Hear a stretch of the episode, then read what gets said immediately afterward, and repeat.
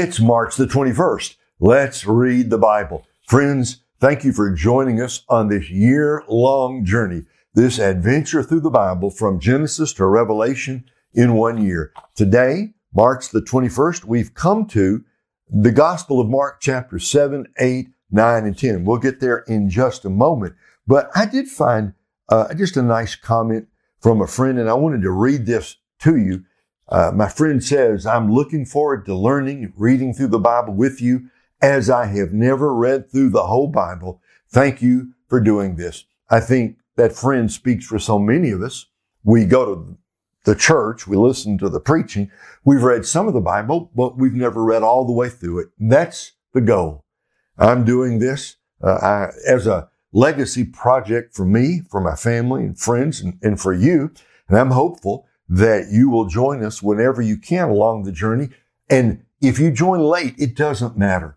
The videos are archived on keepbelieving.com, on Facebook, on YouTube, and on the Rumble video platform. So you can join whenever you want and you can go back and listen to the earlier videos. They're all archived there. You can listen to them anytime. And of course, there's no charge for any of that. Just glad to have you with us. So today, Mark 7, 8, 9, and 10. Notice two things that are happening in this section. Number one, Jesus is bringing his men to the point of decision. He chose them. He called them apostles. He sent them out. But eventually they've got to cross the line. They've got to declare, who do you say that I am? You're going to see that happening in this passage. The other thing you're going to see is the rising tide of opposition by the scribes, the Pharisees, and the religious power brokers in Jerusalem.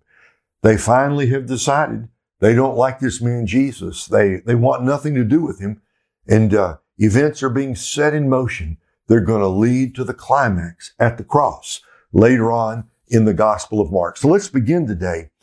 Mark 7. The Pharisees and some of the scribes who had come from Jerusalem gathered around him. They, they observed that some of his disciples were eating bread with unclean, that is, unwashed hands. For the Pharisees and all the Jews do not eat unless they give their hands a ceremonial washing, keeping the tradition of the elders. When they come from the marketplace, they do not eat unless they have washed. And there are many other customs they have received and keep, like the washing of cups, pitchers, kettles, and dining couches. So the Pharisees and scribes asked him, why don't you Pharisees, why don't, why don't your disciples live according to the tradition of the elders instead of eating bread with ceremonially unclean hands? He answered them, Isaiah prophesied correctly about you hypocrites. As it is written, these people honor me with their lips, but their heart is far from me. They worship me in vain, teaching as doctrines human commands, abandoning the commands of God you hold to, on to human tradition. He also said to them, you have a fine way of invalidating God's command in order to set up your tradition. For Moses said, honor your father and your mother, and whoever speaks evil of father or mother must be put to death. But you say, if anyone tells his father or mother, whatever benefit you might have received from me as korban, that is, an offering devoted to God, you no longer let him do anything for his father or mother. You nullify the word of God by your tradition that you have handed down, and you do many other similar things. Summoning the crowd again, he told them, listen to me, all of you, and understand nothing that goes into a person from outside can defile him, but the things that come out of a person are what defile him. When he went into the house away from the crowd, his disciples asked him about the parable. He said to them, are you also as lacking in understanding? Don't you realize that nothing going into a person from the outside can defile him? For it doesn't go into his heart, but into the stomach and is eliminated. Thus he declared all foods clean. And he said, what comes out of a person is what defiles him. For from within, out of people's hearts, come evil thoughts, sexual immoralities, thefts, murders, adulteries, greed, evil actions, deceit, self-indulgence, envy, slander, pride, and foolishness. All these evil things come from within and defile a person. He got up and departed from there to the region of Tyre. He entered a house and did not want anyone to know it but he could not escape notice. Instead, immediately after hearing about him, a woman whose little daughter had an unclean spirit came and fell at his feet. The woman was a Gentile, a Syrophoenician by birth, and she was asking him to cast the demon out of her daughter. He said to her, let the children be fed first, because it isn't right to take the children's bread and throw it to the dogs. But she reminded, replied to him, Lord, even the dogs under the table eat the children's crumbs. Then he told her, because of this reply, you may go. The demon has left your daughter. When she went back to her home, she found her child lying on the bed and the demon was gone. Again, leaving the region of Tyre, he went by way of Sidon to the Sea of Galilee through the region of the Decapolis. They brought to him a deaf man who had difficulty speaking and begged Jesus to lay his hand on him. So he took him away from the crowd in private. After putting his fingers in the man's ears and spitting, he touched his tongue. Looking up to heaven, he sighed deeply and said to him, Ephphatha, that is, be opened. Immediately, his ears were opened, his tongue was loosened, and he began to speak clearly. He ordered them to tell no one, but the more he ordered them, the more they proclaimed it. They were extremely astonished and said, He has done everything well. He even makes the deaf hear and the mute speak. Mark 8. In those days, there was again another large crowd and they had nothing to eat. He called his disciples and said to them, I have compassion on the crowd because they have already stayed with me three days and have nothing to eat. If I send them home hungry, they will collapse on the way and some of them have come a long distance. His disciples answered him, where can anyone get enough bread here in this desolate place to feed these people? How many loaves do you have? He asked them. Seven, they said. He commanded the crowd to sit down on the ground. Taking the seven loaves, he gave thanks, broke them, and gave them to his disciples to set before the people. So they served them to the people. They also had a few small fish, and after he blessed them, he said they were to be served as well. They ate and were satisfied. Then they collected seven large baskets of leftover pieces. About 4,000 were there. He dismissed them and he immediately got into the boat with his disciples and went to the district of Dalmanutha. The disciples came and began to argue with him, demanding of him a sign from heaven to test him. Sighing deeply in his spirit, he said, Why does this generation demand a sign? Truly, I tell you, no sign will be given to this generation. Then he left them, got back into the boat, and went to the other side. The disciples had forgotten to take bread and had only one loaf with them in the boat. Then he gave them strict orders. Watch out. Beware of the leaven of the Pharisees and the leaven of Herod. They were discussing among themselves that they did not have any bread. Aware of this, he said to them, Why are you discussing the fact that you have no bread? Don't you understand or comprehend? Do you have hardened hearts? Do you have eyes and do not see? Do you have ears and do not hear? And do you not remember when I broke the five loaves for the 5,000? How many baskets full of leftovers did you collect? Twelve, they told him. When I broke the seven loaves for the 4,000, how many baskets full of pieces did you collect? Seven, they said. And he said to them, don't you understand yet? They came to Bethsaida. They brought a blind man to him and begged him to touch him. He took the blind man by the hand and brought him out of the village, spitting on his eyes and laying his hand on him. He asked him, do you see anything? He looked up and said, I see people. They look like trees walking. Again, Jesus placed his hands on the man's eyes. The man looked intently and his sight was restored and he saw everything clearly. Then he sent him home saying, don't even go into the village.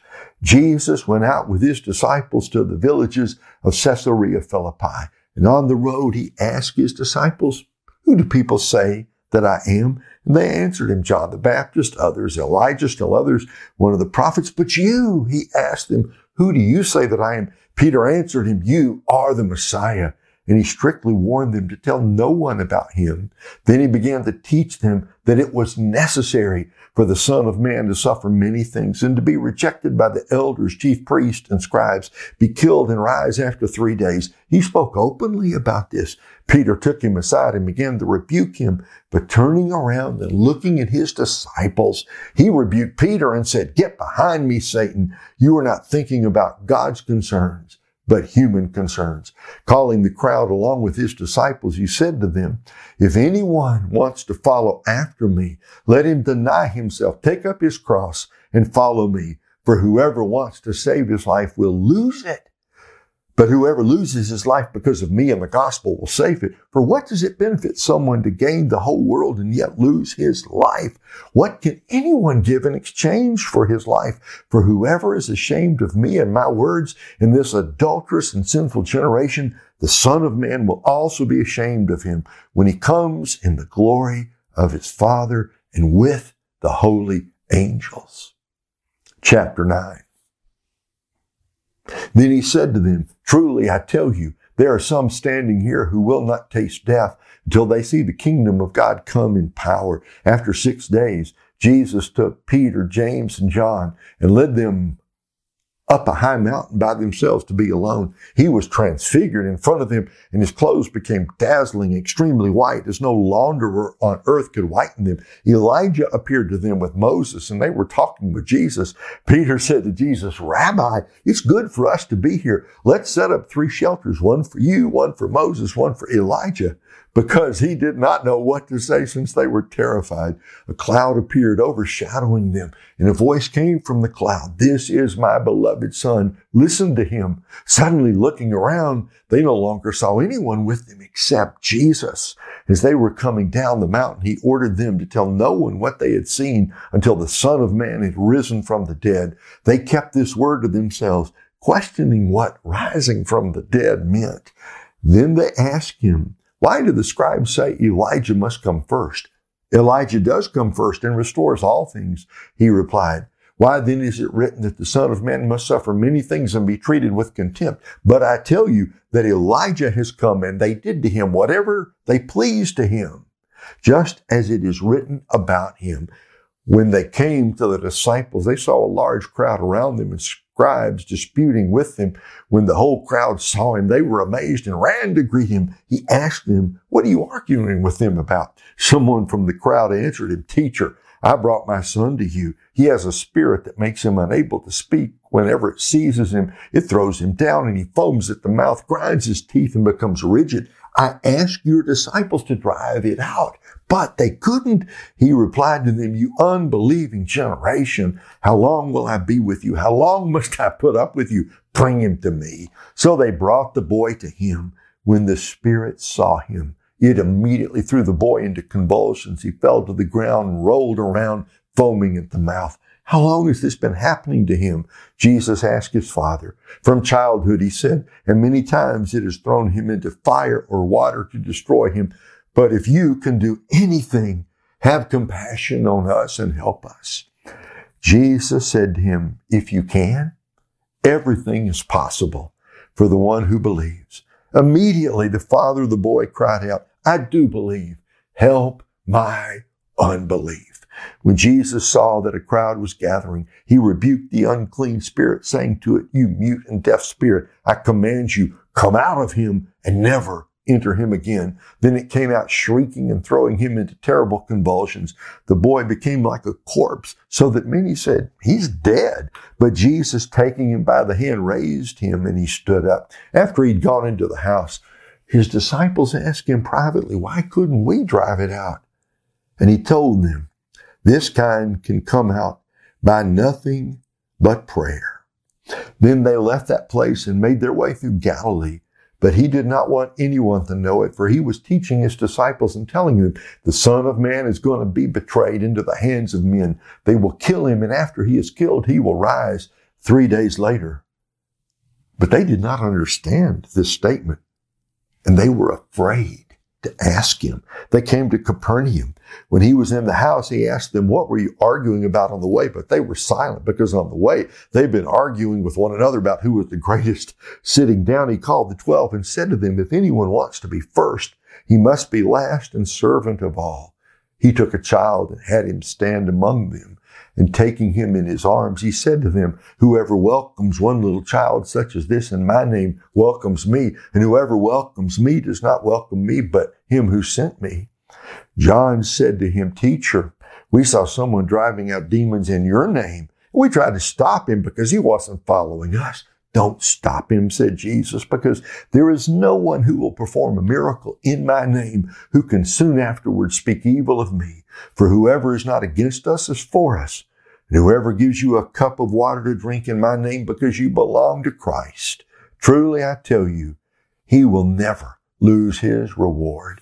But whoever causes one of these little ones who believe in me to fall away, it would be better for him if a heavy millstone were hung around his neck and he were thrown into the sea. And if your hand causes you to fall away, cut it off. It is better for you to enter life maimed than to have two hands and go to hell the unquenchable fire. And if your foot causes you to fall away, cut it off. It's better for you to enter life lame than to have two feet and be thrown into hell. And if your eye causes you to fall away, gouge it out. It's better for you to enter the kingdom of God with one eye than to have two eyes and be thrown into hell, where their womb does, where their worm does not die and the fire is not quenched. For everyone will be salted with fire. Salt is good, but if the salt should lose its flavor, how can you season it? Have salt among yourselves and be at peace with one another.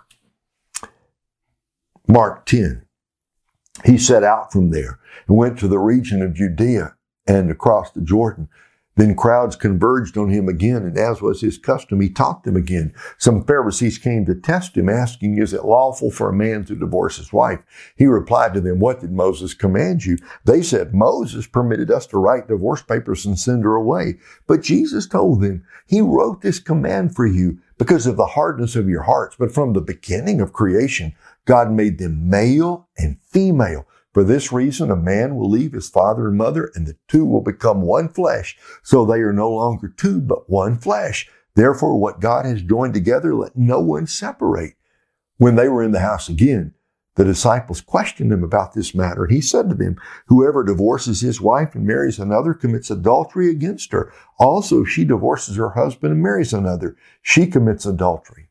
People were bringing little children to him in order that he might touch them. But the disciples rebuked them. When Jesus saw it, he was indignant and said, let the little children come to me. Don't stop them because the kingdom of God belongs to such as these. Truly, I tell you, whoever does not receive the kingdom of God like a little child will never enter it. After taking them in his arms, he laid his hands on them and blessed them. As he was setting out on a journey, a man ran up and knelt down before him and asked him, Good teacher, what must I do to inherit eternal life? Why do you call me good? Jesus said, No one is good except God alone. You know the commandments. Do not murder. Do not commit adultery. Do not steal. Do not bear false witness. Do not defraud. Honor your father and mother. And he said to him, Teacher, I have kept all these from my youth. Looking at him, Jesus loved him and said to him, You lack one thing. Go, sell all you have and give to the poor, and you will have treasure in heaven. Then Come, follow me. But he was dismayed by this demand, and he went away grieving because he had many possessions. Jesus looked around and said to his disciples, how hard it is for those who have wealth to enter the kingdom of God. The disciples were astonished at his words. Again, Jesus said to them, children, how hard it is to enter the kingdom of God. It's easier for a camel to go through the eye of a needle than for a rich person to enter the kingdom of God. They were even more astonished, saying to one another, then who can be saved? Looking to them, Jesus said, with man, it is impossible, but not with God, because all things are possible with God. Peter began to tell him, look, we have left everything and followed you. Truly, I tell you, Jesus said, there is no one who has left house or brothers or sisters or mother or father or children or fields for my sake and for the sake of the gospel who will not receive a hundred times more now at this time houses, brothers and sisters, mothers and children and fields with persecutions and eternal life in the age to come.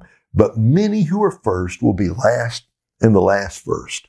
They were on the road going up to Jerusalem and Jesus was walking ahead of them. The disciples were astonished, but those who followed him were afraid. Taking the twelve aside again, he began to tell them the things that would happen to him. See, we are going up to Jerusalem. The Son of Man will be handed over to the chief priests and the scribes, and they will condemn him to death. Then they will hand him over to the Gentiles and they will mock him, spit on him, flog him, and kill him. And he will rise after three days. James and John, the sons of Zebedee, approached him and said, Teacher, we want you to do whatever we ask you. Well, what do you want me to do for you? He asked them. They answered him, Allow us to sit at your right and your left in your glory. Jesus said to them, You don't know what you're asking. Are you able to drink the cup I drink or to be baptized with the baptism I am baptized with, we are able, they told him. Jesus said to them, You will drink the cup I drink, and you will be baptized with the baptism I am baptized with. But to sit at my right or left is not mine to give. Instead, it is for those, it is for those for whom it has been prepared. When the tw- ten disciples heard this, they began to be indignant with James and John. Jesus called them over and said to them, You know that those who are regarded as rulers of the Gentiles lord it over them, and those in high positions act as tyrants over them. But it is not so among you. On the contrary, whoever wants to become great among you will be your servant, and whoever wants to be first among you will be a slave to all. For even the Son of Man did not come to be served, but to serve, and to give his life a ransom for many. They came to Jericho, and as he was leaving Jericho with his disciples and a large crowd, Bartimaeus, the son of Timaeus, a blind beggar, was sitting by the road. When he heard that it was Jesus of Nazareth, he began to cry out, Jesus, son of David, have mercy on me. Many wanted him to keep quiet, but he was crying out all the more, have mercy on me, son of David. Jesus stopped and said, call him. So they called the blind man and said to him, Have courage, get up, he's calling for you. He threw off his coat, jumped up, and came to Jesus. Jesus answered him, What do you want me to do for you? Rabboni. The blind man said to him, I want to see. Jesus said to him, Go, your faith has saved you.